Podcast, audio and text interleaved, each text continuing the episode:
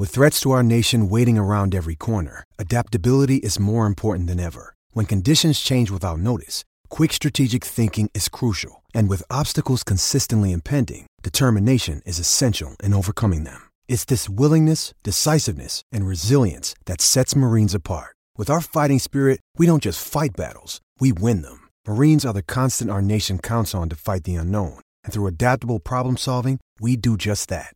Learn more at marines.com. Another day is here, and you're ready for it. What to wear? Check. Breakfast, lunch, and dinner? Check. Planning for what's next and how to save for it? That's where Bank of America can help. For your financial to dos, Bank of America has experts ready to help get you closer to your goals. Get started at one of our local financial centers or 24-7 in our mobile banking app. Find a location near you at bankofamerica.com slash talk to us. What would you like the power to do? Mobile banking requires downloading the app and is only available for select devices. Message and data rates may apply. Bank of America and a member FDIC.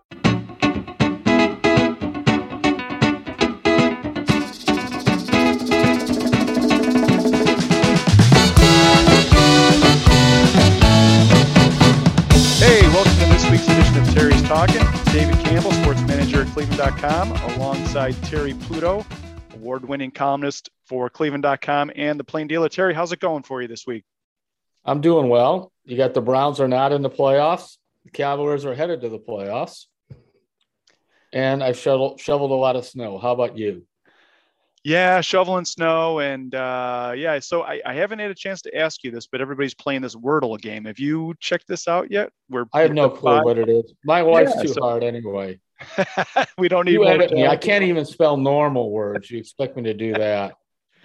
well, everybody's doing it, and um, my wife is into it. Apparently, the the man who invented the game came up with it uh, as a kind of a present for his wife who's really into word right. games. So give it a try sometime. It's basically well, Joe Tate loved to do those word finder things, you know. And he'd look at me and I would tell him my whole life is words. I'm not looking at that. You're more of a Sudoku. You want math instead, right? Sudoku yes. or something. So, all right. Speaking of five letter words, Terry, how about uh, fiery and tough? And I'm trying to think of some other five letter words to describe the Cavaliers who have had injuries. They've had um, you know, plenty of adversity. They've had a tough schedule, if you mm-hmm. were to mm-hmm. compare it. And here they are, 29 and 19 going into tonight's game at home against Milwaukee. It's the first time they've been 10 games over 500 since 20 the 2018 season. Um, really something. This this story continues. We talk about it every week, but every week we kind of new guys are stepping up and they just keep finding ways to win. Yeah, I mean they had a three game losing streak a couple weeks ago, and I wondered if that was going to bring them back to earth a little bit. And then I think they've won eight or nine or something like that. And so it shows that they are very resilient. I do think this is going to be a tough time coming up for JB because what made the team so good was that front line with uh, Markkanen and um, and Evan and Jarrett Allen. And you saw saw the other night when he had to go out there and basically he had Evan Mobley and and that was it. You know, Dean Wade was playing and there, and so hopefully uh, they'll be able to keep Allen on the court with Mobley. But that advantage they had with Markkanen because it isn't just a matter he's seven foot. He's seven foot. And he's athletic. He's seven foot. He's willing to try to guard small forwards. A lot of seven footers don't want to do that because they're going to look bad you know they're they're going to be taken out on the court and that guy's going to drive by them they're going to look big and slow but Markkanen was willing to do that because he knew that the defensive scheme behind him uh, you know they did start Dwayne uh, Dean Wade the other day I'm not I wish had Dwyane Wade in their prime I started to say that but started Dean Wade and you know he's okay but there's a reason he wasn't drafted a reason he wasn't a G League and a reason he had to work his way to get to the NBA to be a viable player but you know, he's not a first round pick like Markkanen. You look at that big front line, if you think about it, um, Allen was not a lottery pick, but he was a first round pick. You know, Mobley and Markkanen were lottery picks. I mean, these guys are really good players, period. So I'm curious to see in that high ankle sprain, Chris Fedor reported he was on, in a crutches and in a walking boot. Other than that, he was fine. Yeah, I mean, you know how those high ankle sprains go. It's not a it's not a regular ankle sprain. The high ankle sprain is a lot more serious. It's usually three to six weeks, the or more, depending on how severe it is. So, And on uh, top of that, you're talking basketball as opposed to, say, baseball or football. Football, depending upon what position you play, you may not have to do as many change of direction, say you're a lineman or that kind of uh, spot. But if you're a uh, basketball player, so much of your ability to defend and to rebound is not on north to south movements, it's east to west. It's how do you move laterally? And that really is a big part of your ankles. So you have Wade. Uh, I want to say that, you know, they, they're getting so tough-minded defensively. They're finding other ways to do it. You know, with Isaac Okoro can play some small forward. Um, Lamar Stevens could play some small forward, but I love them in the backcourt. And this fits what a couple of executives told me last year when I was kind of writing a wrap up on the Cavs. They said, you know, the Cavs have turned the corner when they're not playing those two little guards together. They're bringing Sexton off the bench. And this, both of them liked Okoro as a guard and that Okoro as a guard, especially next to uh, Garland, that's when you become a, a, pretty good team. And so they were right because that also implied that you found a small forward. Right. So so let's get a little deeper into some of this. Um, do you think the Cavs are getting what they want out of Okoro and Lamar Stevens? I mean, more than they expected, less than they expected, or about what more? I would think more.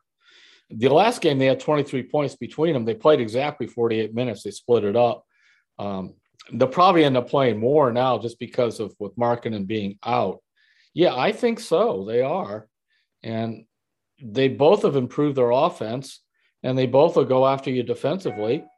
And also, when you think about um, the different uh, players you have on the roster, um, you don't have a lot of other alternatives. I mean, for a little while they played Rondo together with uh, with Garland, much like they were doing with Rubio.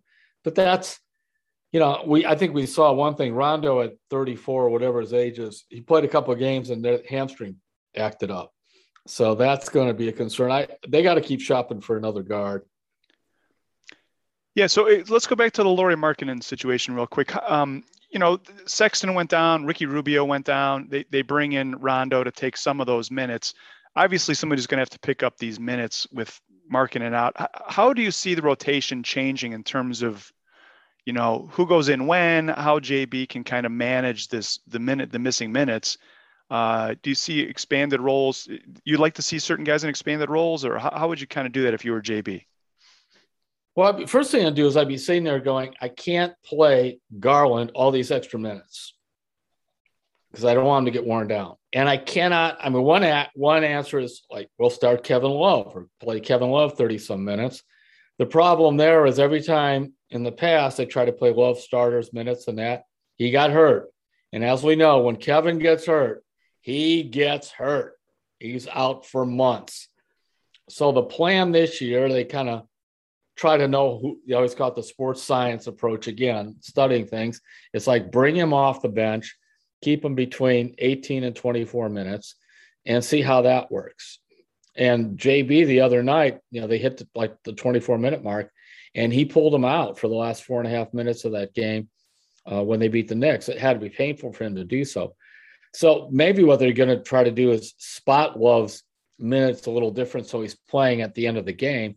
But one thing Love doesn't give them is that defense. He'll give them rebounding, but defensively, if you watch, he stays under the basket a lot. Uh, he's the teams try to put him in a pick and roll, and he struggles. The nice thing when he's coming off the bench, he often was playing against uh, backups, and that hit his defense, you know, his, his, problems on defense. And offensively, he just crushed those guys. Um, but in the meantime, this is a team that struggles to score. I, I looked at the games between Saturday and Monday, where there were 18 games played and only three of those teams that won games scored fewer than 100 points, and the Cavs were two, did it twice. Yeah, that was a great stat. They're, they're trying to live the hard way, but I love it. I mean, just I thought that win against New York showed a lot of their toughness and things that JB's been talking about. Uh, but there's going to be challenges. This front office will probably try to do something. I just I've been getting a couple emails. Well, why don't they now that Love's playing well? Why don't they try to trade him? I mean, David, you finally have him playing well, and you're selling chemistry and teamwork. This guy is now playing the role that you wanted him to when you gave him the big money. I'm talking about a leader saying and doing the right things, his head's in the right spot. You trade him, that sends a bad message to the rest of the team, and that all that teamwork stuff and everything you talked about really is just is pure business. And I'm not sure how much Love will bring in a trade anyway, because you could wait to the off season then and trade him if you want, because sure. then he's got a year left to go on his contract, his expiring contract, and go from there. But I, am not touching him this year. This was even before Markkanen got hurt, but now he's even more important. Well, yeah, and it's interesting watching the Cavs. You know what it reminded me uh, was the way that the Indians used Andrew Miller in the mm-hmm. 2016 baseball season, and their argument was hey, if we have like a high leverage situation in the sixth inning or the seventh, like we should bring in Andrew Miller because that is a key part of the game and we need to win that battle.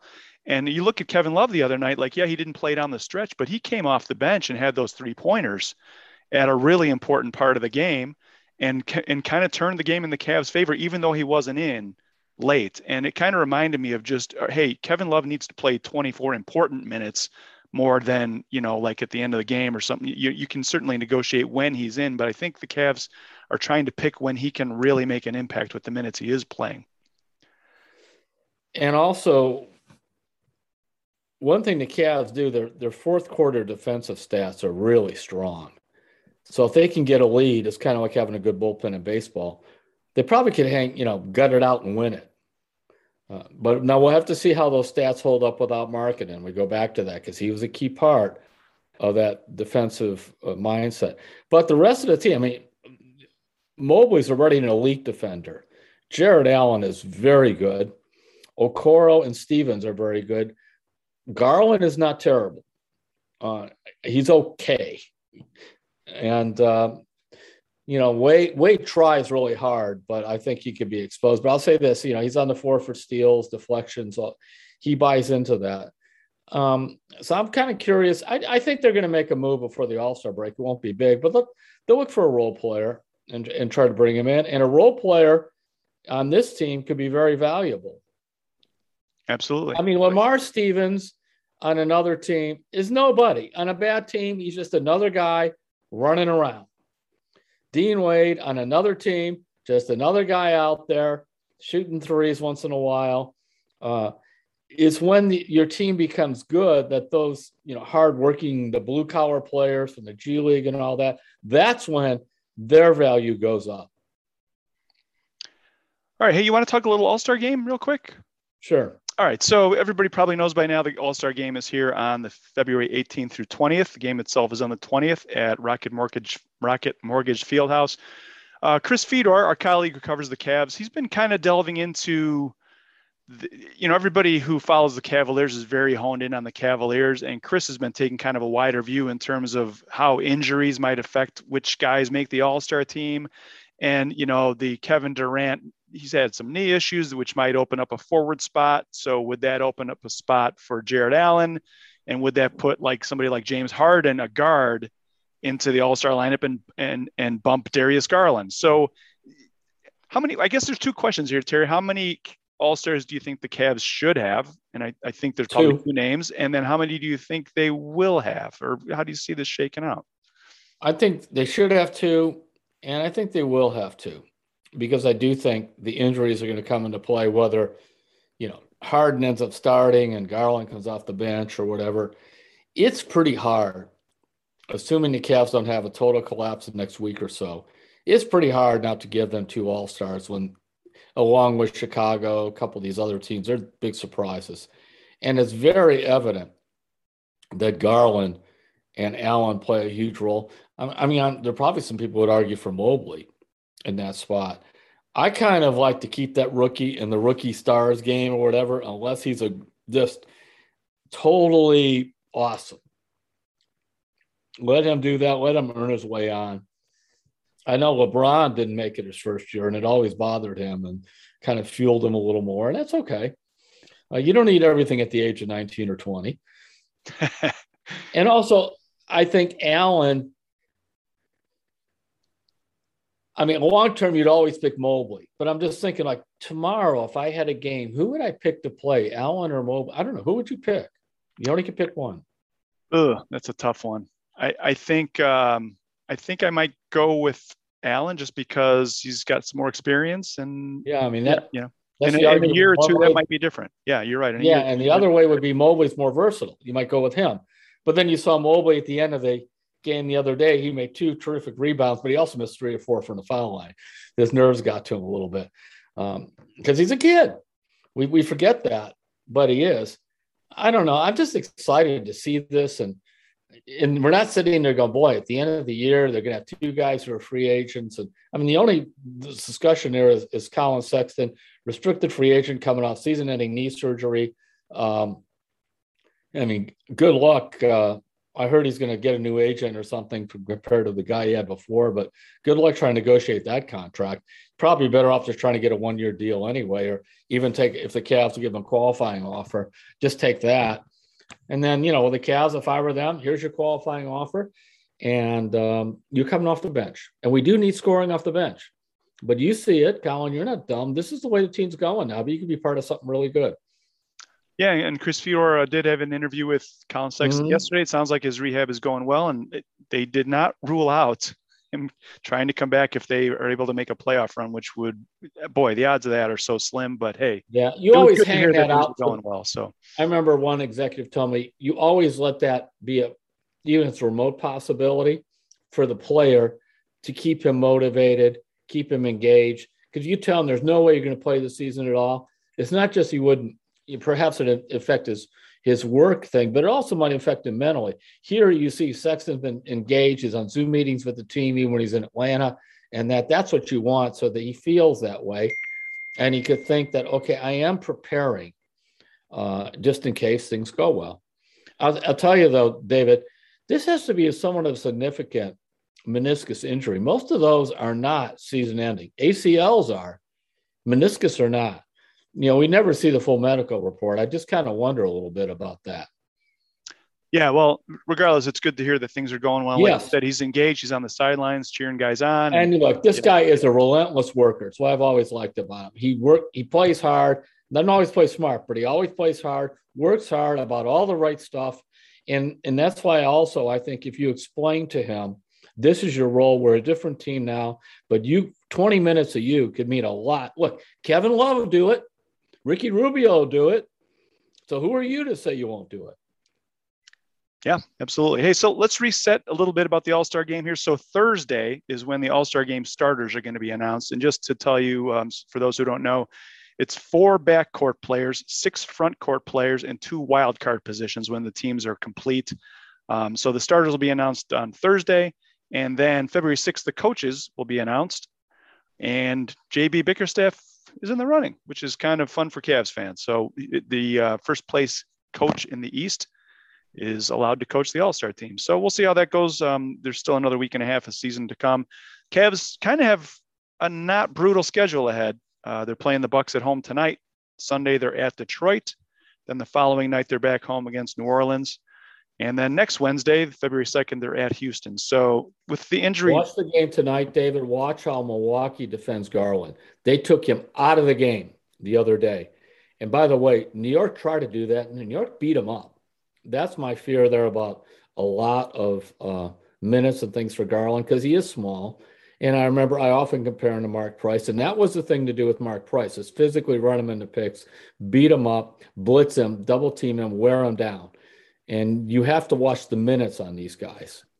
Yeah, that's a great point, Terry. Nobody really, with a guy as young as Darius Garland, you don't think about the minutes piling up, but being the guy now, the main uh-huh. offensive threat, he is getting run through a lot of uh, defensive interference, and that over the course of a season, that does pile up. You're right.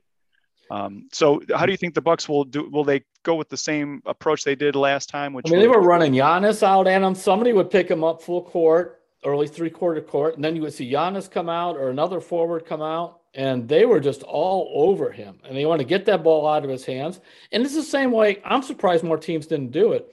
I'm thinking, well, if Garland is the one that's triggering everything, and that other guard position isn't one I worry about a lot, um, let's let's see what Okoro or Stevens can do.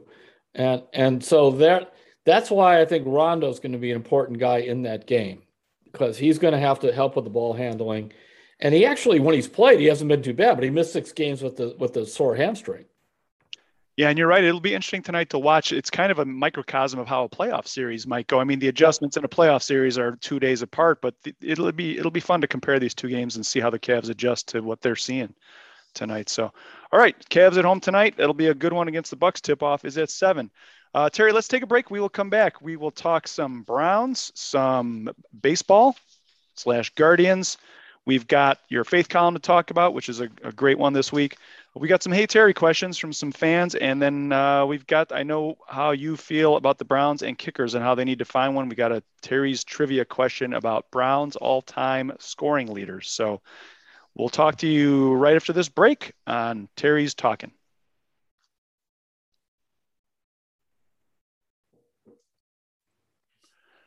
We're back on Terry's talking. David Campbell and Terry Pluto. Hey, Terry, I, I know we want to get into the playoff games last weekend, which were incredible. Uh, but just real quick, some news today. The Browns are going to be losing uh, their vice president of football operations, Kwesi Adofo-Mensah. The Vikings are hiring him. Um, he's one. Kwesi was one of Andrew Berry's top guys here, and he's going to be the GM of the Vikings. And the Browns are going to receive a couple of third round draft picks because they are losing him as some uh, compensatory picks. So I'm sure uh, it's a tough loss for Andrew Berry and his front office, but you know the, this front office is built on culture and kind of um, with Paul DePodesta and the way they do things, and you know it's it's you're always see sad to see somebody go, but the the way this front office is built, this is something they expect. They they want to have good people coming up through the ranks. They probably expect to lose them, and um, you know in terms of the Browns' culture of their front office how do you see things working over there? And, and this seems like this is something that they can certainly power through. And you, you don't want to lose a guy like that, but it's it's something that they probably expect. All right, David, a rhetorical question. When was the last time somebody said we need to look at the Browns front office to find our general manager? The answer is I can't name one. There may be back there somewhere you know, obviously a bunch of Belichick's disciples later on became GMs, but I do not can think of any since they came back. So clearly Andrew Berry hired somebody who was good, and Minnesota uh, thought that this is the right guy. Uh, if I were them, I would make sure to surround him with someone with uh, some more experience because I'm not sure how much he was doing with player evaluation. I'm sure there was some, but when you look at that, uh, that's driven primarily by Berry and Stefanski. They're the guys picking the players, you know, and that was the idea to have them work together. Uh, what DePodesta would do, the the analytics thing, is now I supply analytics, but also, as he told me, I want to make sure that those guys are very clear in what they're thinking kind of you want to call it a referee or just a consensus building. And so they had like Glenn Cook was another guy in their front office. I think he also uh, interviewed for the uh, Minnesota job. So that was actually nice to see that at least they, they're looking at the Browns front office for a couple of these guys. But I can't think of another one. So good for them. That's progress. Whereas with the Indians, you know, they're always jumping in, grabbing their guys. Yeah, it's a it's a good problem to have and, and a bad one when you lose. I mean, what Carter Hawkins, where did he go? He just got a general manager's job. Uh, yeah, he was like number in a long line, number three in the front office. You know they, and that that means you're you're up to something good. So that's a good sign for the for the organization. And as you said, they get a couple third round picks. Good. Yep, there'll be one this year and one next year. So, all right, let's talk about the playoffs. So, if Browns fans learned anything from the weekend, Terry, and you've always been so big on the importance of having a good kicker, someone you can rely on. All four games come down to the end. All four games come down to a kicker deciding it. And if you're a Browns fan, you have to be sitting there saying, "Boy, if if the Browns were in that position, what would have happened with the, the situation yeah. at kicker?" And and what, what was your takeaway from what you saw over the weekend? Well, the good kickers make nearly ninety percent of their kicks now, and Chase McLaughlin made seventy two percent that was the worst in the NFL. And it was really bad because he started by making 10 of his first 11.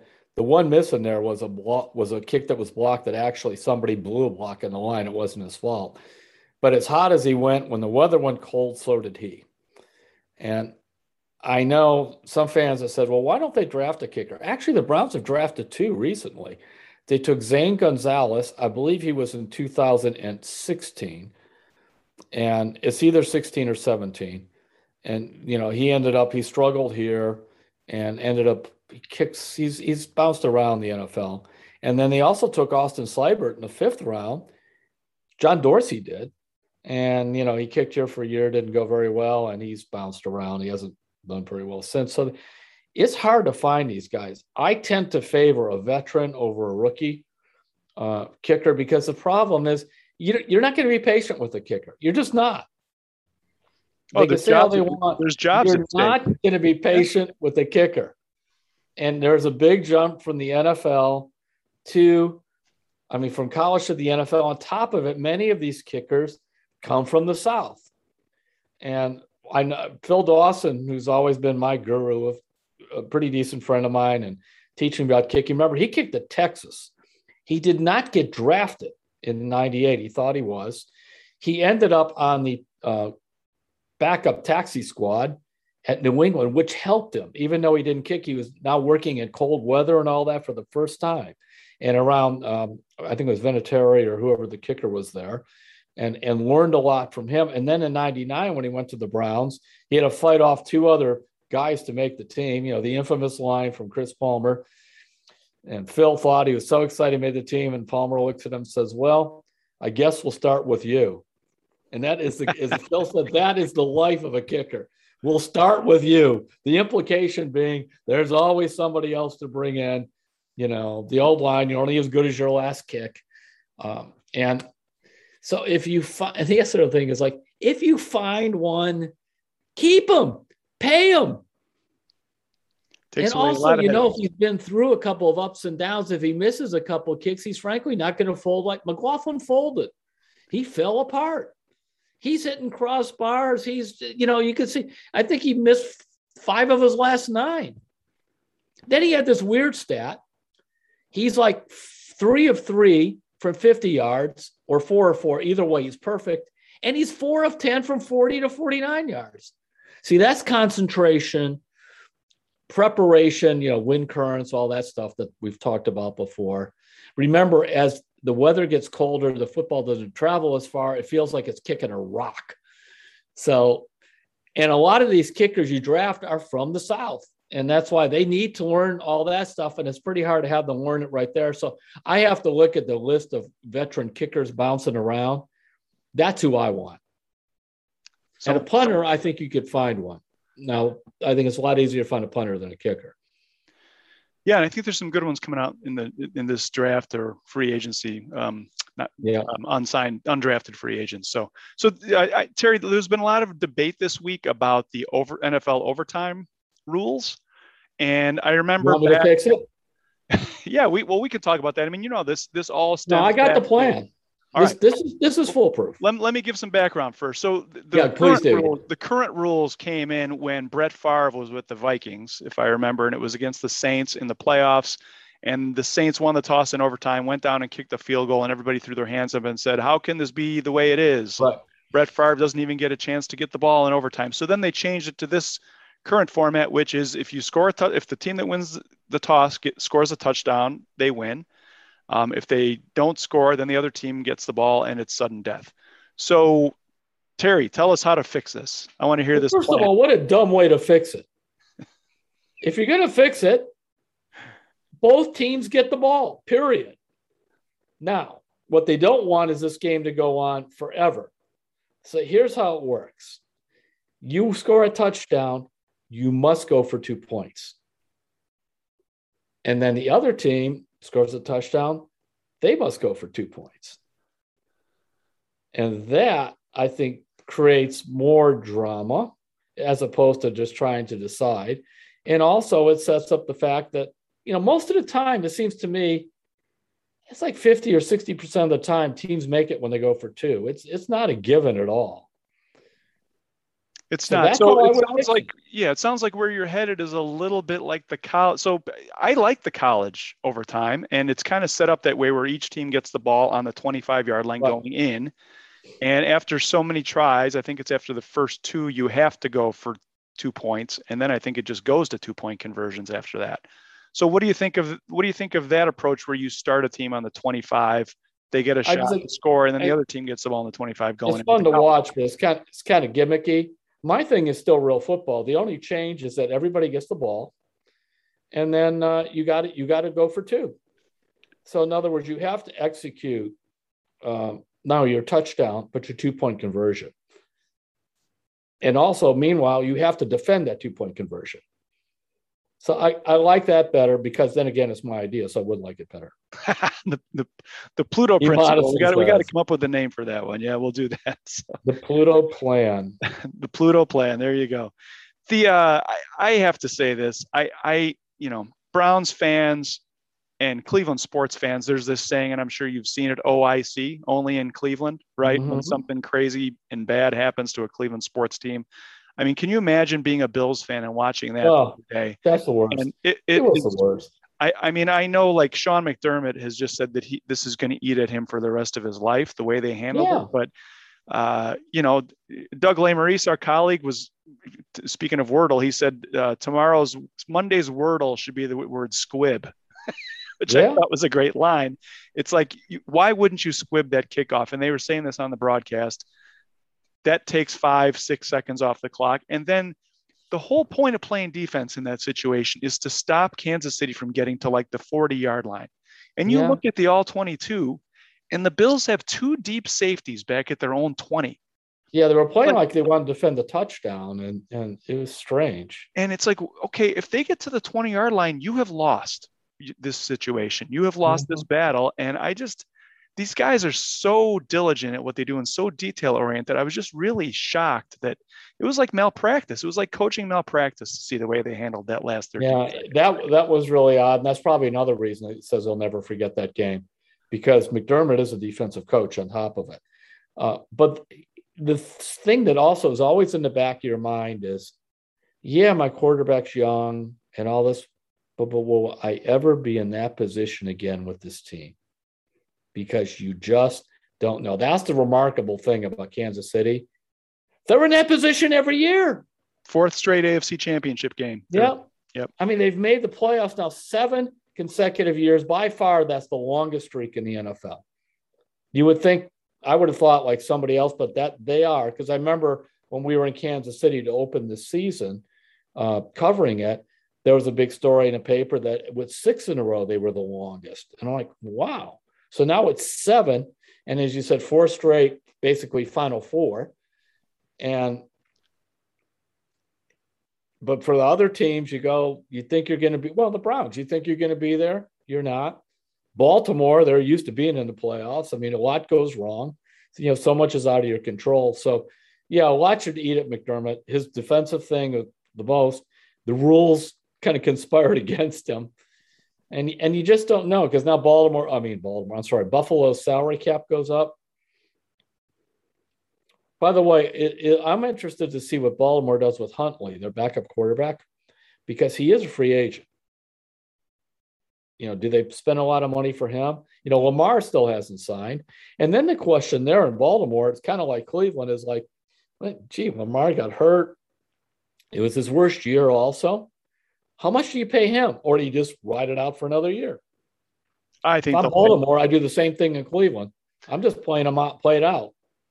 And here's a prediction that probably won't come true, but I'm going to make it anyway. I think Huntley ends up in Pittsburgh. I think Mike Tomlin is looking for a well, I bet he'd love to have him. And yeah, I, I, think they're going to give him some money, and we'll see. I'm sure some other teams will be in on him too. So, uh, yeah, I mean, go ahead no, I was just going to move on to something else you wanted to add there, real quick. yeah, because let's go here. Even as one of your questions that you sent me about, I think it was from Paul Cosgrove about Mitch Trubisky.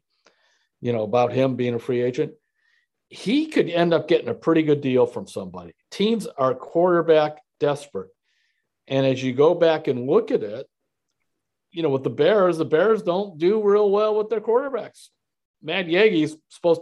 To, we found out Matt Nagy got exposed when he got away from Andy Reid and Bieniemy too. So clearly Nagy was nothing special. And so somebody could easily talk themselves into Trubisky. Does Trubisky become, I know he had a poor game in the playoffs, but he's become the next Ryan Tannehill, a guy just needed to go play somewhere else with a different system, a different team. So Um, I would like him as a backup in Cleveland, uh, but I think he's going to get a fair amount of money from somebody. Yeah. Okay. We'll get to that question a little bit. I want to hear a little bit more from you on that. But that's why I brought up Huntley because that was the other option. The sure. Kind of yeah. younger guys that I've been thinking about. Yep. But you, I didn't think about Pittsburgh for Huntley. That makes a ton of sense. Well, we shall see. Free agency is in mid March, so we got some time, and I'm sure there'll be some rumblings about it. So, hey, uh, speaking of quarterbacks, let's talk about the Browns quarterback, Baker Mayfield. He's decided that he's going to kind of go dark on social media here for a good while. for him. And you think that's a good move? Yes, and I hope he doesn't look at it either while he's on there. I mean, you just can't worry about what Mary Kay writes or tweets from Dustin Fox or something that I write. Just stop and focus on what's important, which is getting healthy. Because getting you know they always it's an old line. You know, don't pay attention to the noise and that. And it's hard because you know what happens. Your family members and your friends, who maybe don't have as much to do with you, they're watching all this stuff. So you kind of almost have to be nicely ruthless. I call it nicely ruthless and say we're not talking about that. We're just not. If you love me and care about me, please don't talk to me about that because it isn't good for any of us. Very easy Ooh, to get the that could be a faith that. column, David. I'm just thinking about go. that. Sneak preview. Yeah. So, all right, just to give you some frame of reference, the Senior Bowl is next week, and Mary Kay will be down there. She always gets good stuff from there too. She's going to find a kicker for you, Terry, a first rounder that the Browns can bring in. Yeah, she's first rounder. I mean, it drives me nuts because they just Phil Dawson kicked effectively for five years after he left. He made the Pro Bowl and they didn't even offer him a contract. He wanted to stay. Who wants to stay in Cleveland? He's kicking in the other than maybe perhaps Pittsburgh or Buffalo because Pittsburgh's turf is all messed up and Buffalo is Buffalo. You know, it's like kicking in, in the North Pole. You know, who wants to kick in Cleveland? Well, and I just real quick, you watched Robbie Gould kick a game winner last weekend. Yeah. The Chicago Bears let him go. Yeah. And Robbie Gould loved Chicago, loved the Bears, wanted to stay. They wouldn't pay him. He was sitting in the stands. He was he loved the team so much. He was sitting in the stands when Cody Parkey did the double doink kick. Can you believe that? Cody Parkey. My, my brother tells me that my brother reminds me of this every time Robbie Gould hits an important kick. It's so. just stop. I I don't I want to see the analytics that tell you kicking field goals is not important. And when the standard has reached the point that you have to go 85 to 90% to be considered good, because by the way, the, the, those stats keep going up. And on top of it, extra points are harder than ever. They're like 31 yard field goals or whatever they are. Uh, that's part of the reason that these guys struggle. It's like they're kicking like six, seven field goals a game uh, you you know you really have to uh, if you get one, just pay them.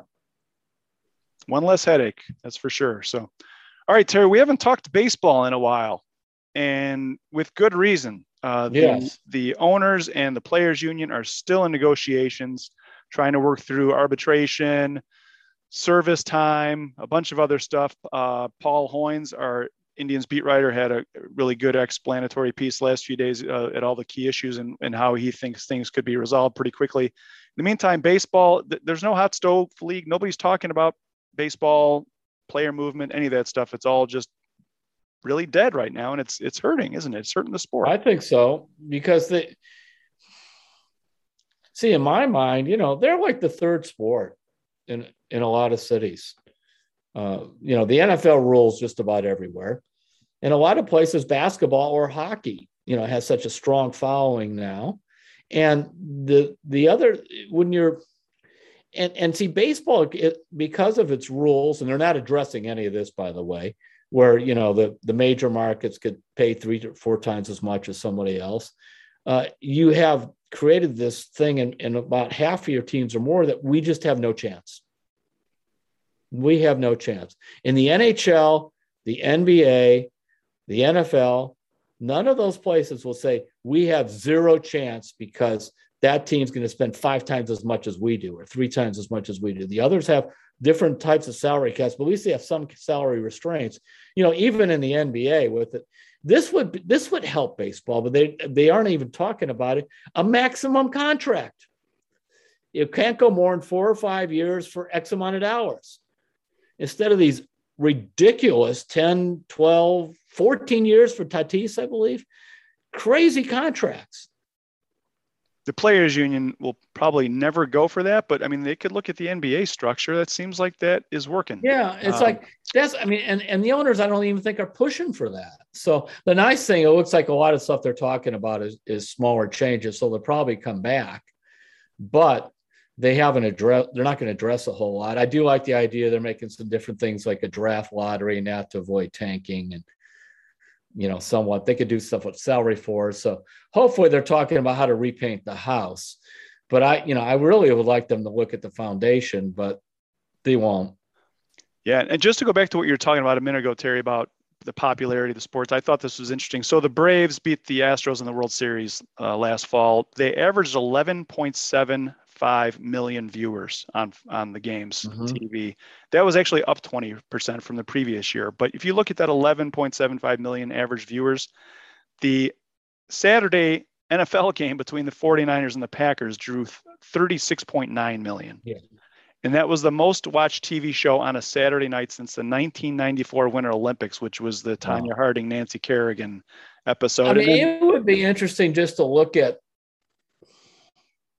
any NFL playoff game, first round, one, you know, Steelers and whoever, you probably had more than 11 million watching it. Oh, absolutely. And then Sunday's game, just real quick, Sunday's game between the Chiefs and the Bills, it was at 42.7 million. And then at the, at the end of the game, the dramatic finish, it went up to yeah. 51.7 million. So baseball's facing an uphill battle. You're right. And, and the clock is. And David, I got to confess, when the Indians aren't in the playoffs and I like baseball, I don't watch it. I've zoned out. It's on late at night. It takes forever. Um, you know, all the issues of pace of play and all that junk comes in. Uh, and what about kids who have school the next day in October? Yeah, and I, yeah. I'm old. Mean, I'm going to bed. Forget it. Can I just don't care enough about the Braves or whoever to, you know, I just don't to, to stay up that late. The thing about an NFL game, now the Super Bowl is a little different because they sell ridiculous amounts of time. But an NFL game, as somebody who covers it, watches the clock, it's ending between three hours and 10 minutes and three hours and 25 minutes, right in there. And you could just count on it. And baseball, four hours sometimes for a nine inning yeah. Yep. Yep. Well, speaking of time, Terry, how do you like this transition? Your All faith right. column this week is about time. And uh, you write in your column about a woman who was telling you the story about a son who had been out of her life for a long time, and all of a sudden she developed an illness, and all of a sudden he was back in her life. And you, it was the, the whole theme is making up for lost time and how we should approach that. Why don't you talk about that for a minute? Yeah, because what he, what he wanted to do is make up for lost time by sort of coming in and have taken over her life. You need to do this. You need to do that. Help me do that. Let me do while you do this and that. She's like, well, wait a minute you know, I just want to have a normal relationship. I don't want this. But a lot of times when we feel guilty, what do we want to do? Because we didn't spend time with the person, we overcompensate. We want to buy them things, we want to micromanage their life, whatever it may be. We're going to fix it. And that other person who's been hurt by our absence suddenly says, No, no, no, no, no, we're not playing it that way. I mean, the, one of the ways I'm writing about in the column to do is when, when you want to repair, because I remember Dan Gilbert, I was talking to him one time, and he said, You know, the hardest thing to lose is time. He said, I've lost millions of dollars and made millions of dollars. He said, You know, when I was younger, lost cars, this, you could replace all this stuff. He said, But, you know, I'm not going to be 35 anymore. I'm not going to be 40 anymore. You know, and, and Dan would now with his stroke, I haven't talked to him since, but I'm sure he looks at, you know, I'm never going to have those days of before your stroke. So, but when that time is gone, and so, but the question is, what do you do? The first thing I, I wrote about that you do, number one, is you apologize for not being there during that time, whether it's all your fault or not. Take some blame, so that that other person doesn't feel like um, their they were their emotions were ignored. Secondly, let that person define the relationship as you come back into them. And this happens a lot with divorce. You know, you go to another family, now you want to get back together with your kids. Your kids wonder where you were. Next thing you know, you're going to spend all your time going over the, the, all the old rehash. And maybe some of that needs to be done, but you need to ask the kids, okay, how do you want to work this? I feel bad about that. I'd like to start over the right way. What do you think? And that's tough. It takes a humble spirit and a lot of prayer, I think, to do that. Yeah, and it, it's uh, it made me the column made me think a little, little bit about that scene in that movie Groundhog Day, where, where Bill Murray is trying to rush a date with Andie MacDowell. He's trying to do yeah. he's trying to condense the beginning of their relationship into yeah. an hour. And you're right. It, it when you are trying to make up for lost time, I thought that really, just like you said, you have to go in with slow things down and just be mindful. And it's not you're not making the rules. I think was the way you phrased it yeah. in the column, which I thought was a great phrase. Yeah yeah. Yeah so that'll be yeah so that that that's a key one. I think people like it. it was a it was a challenging one to write. The, actually the hardest thing i write most every week is the faith column. Well you have to put a lot of thought into it and, and you and you do. Yeah. Yep. All right terry we got some hey terry questions from some readers. You already teased one of them from paul cosgrove who is a loyal listener. Thanks for sending this in paul. He says hey terry. He actually says hey dave and terry. I have to change the name in the segment on this one um, and he asks, why is no one talking about Mitch Trubisky as a potential Cleveland QB? Consider the following: he was the number two overall pick in 2017, led the Bears to the playoffs with an 11 and three record. Had a, he had 28 touchdowns and 12 picks in 2018. He basically lays out a case here for why Mitch Trubisky needs a chance in his hometown. Um, what do you think, Mitch? Trubisky I'm open to it. Brown. I want a real quarterback behind Baker whether you bring back Case, maybe you could rework Case's contract a little bit, or, or you get somebody like Trubisky. I want a real quarterback there, not just to compete. After we watched this year, I mean, what are the odds of Baker being healthy all next year? Not great. Yeah, and for I mean, not just for him, but for any. Yeah, I mean, saying generally that's the case anyway. And now, if you're, and we see how close these things are, we can all go back and think, what if Case had played that 15 to 10 loss to Pittsburgh. I don't think they lose it. He finds a way to score 14, 17 points, you know, something like that. I mean, and there's a couple other games in there where I think he could have helped them win ugly. That was the idea of signing him. And, you know, that'll be the eternal debate of why they just didn't do that some of those games, but they didn't. So, but you want to have the option. I'm open to Trubisky. But I just think I, I think he's going to be valuable in the open market. I think other teams will look at him. Pittsburgh might look at him. Yeah, they might. They might. The uh, just to give a little perspective, there are everybody remembers the uh, OBJ is always open video that kind yeah. of was the beginning of the end of his time here. There are videos and memes in among Chicago Bears fans where someone is always open when Mitch Trubisky's playing quarterback and he never throws the ball. There's one really well known one where it's like this play this play did not result in a touchdown, and it's one of their tight ends wide open. So, okay. you know, yes, there's that out there. But like you said earlier, Terry, a lot of times guys just need a fresh start and um, a new beginning and some new coaches. And it's and, a hard position. Change. People change as they as they get older. There's no doubt, and they get more. Learn it. There's a reason so many these quarterbacks are good in their 30s.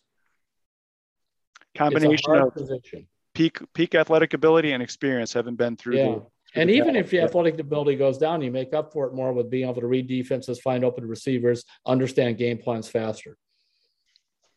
All right, we got another question here. I, people who are sending the questions, and we really appreciate it. We are trying to get to as many as we can. If you want to send them in, you can send them to sports at cleveland.com or hit Terry on his Facebook page. Uh, we're running a little short on time, so we're going to end with this one.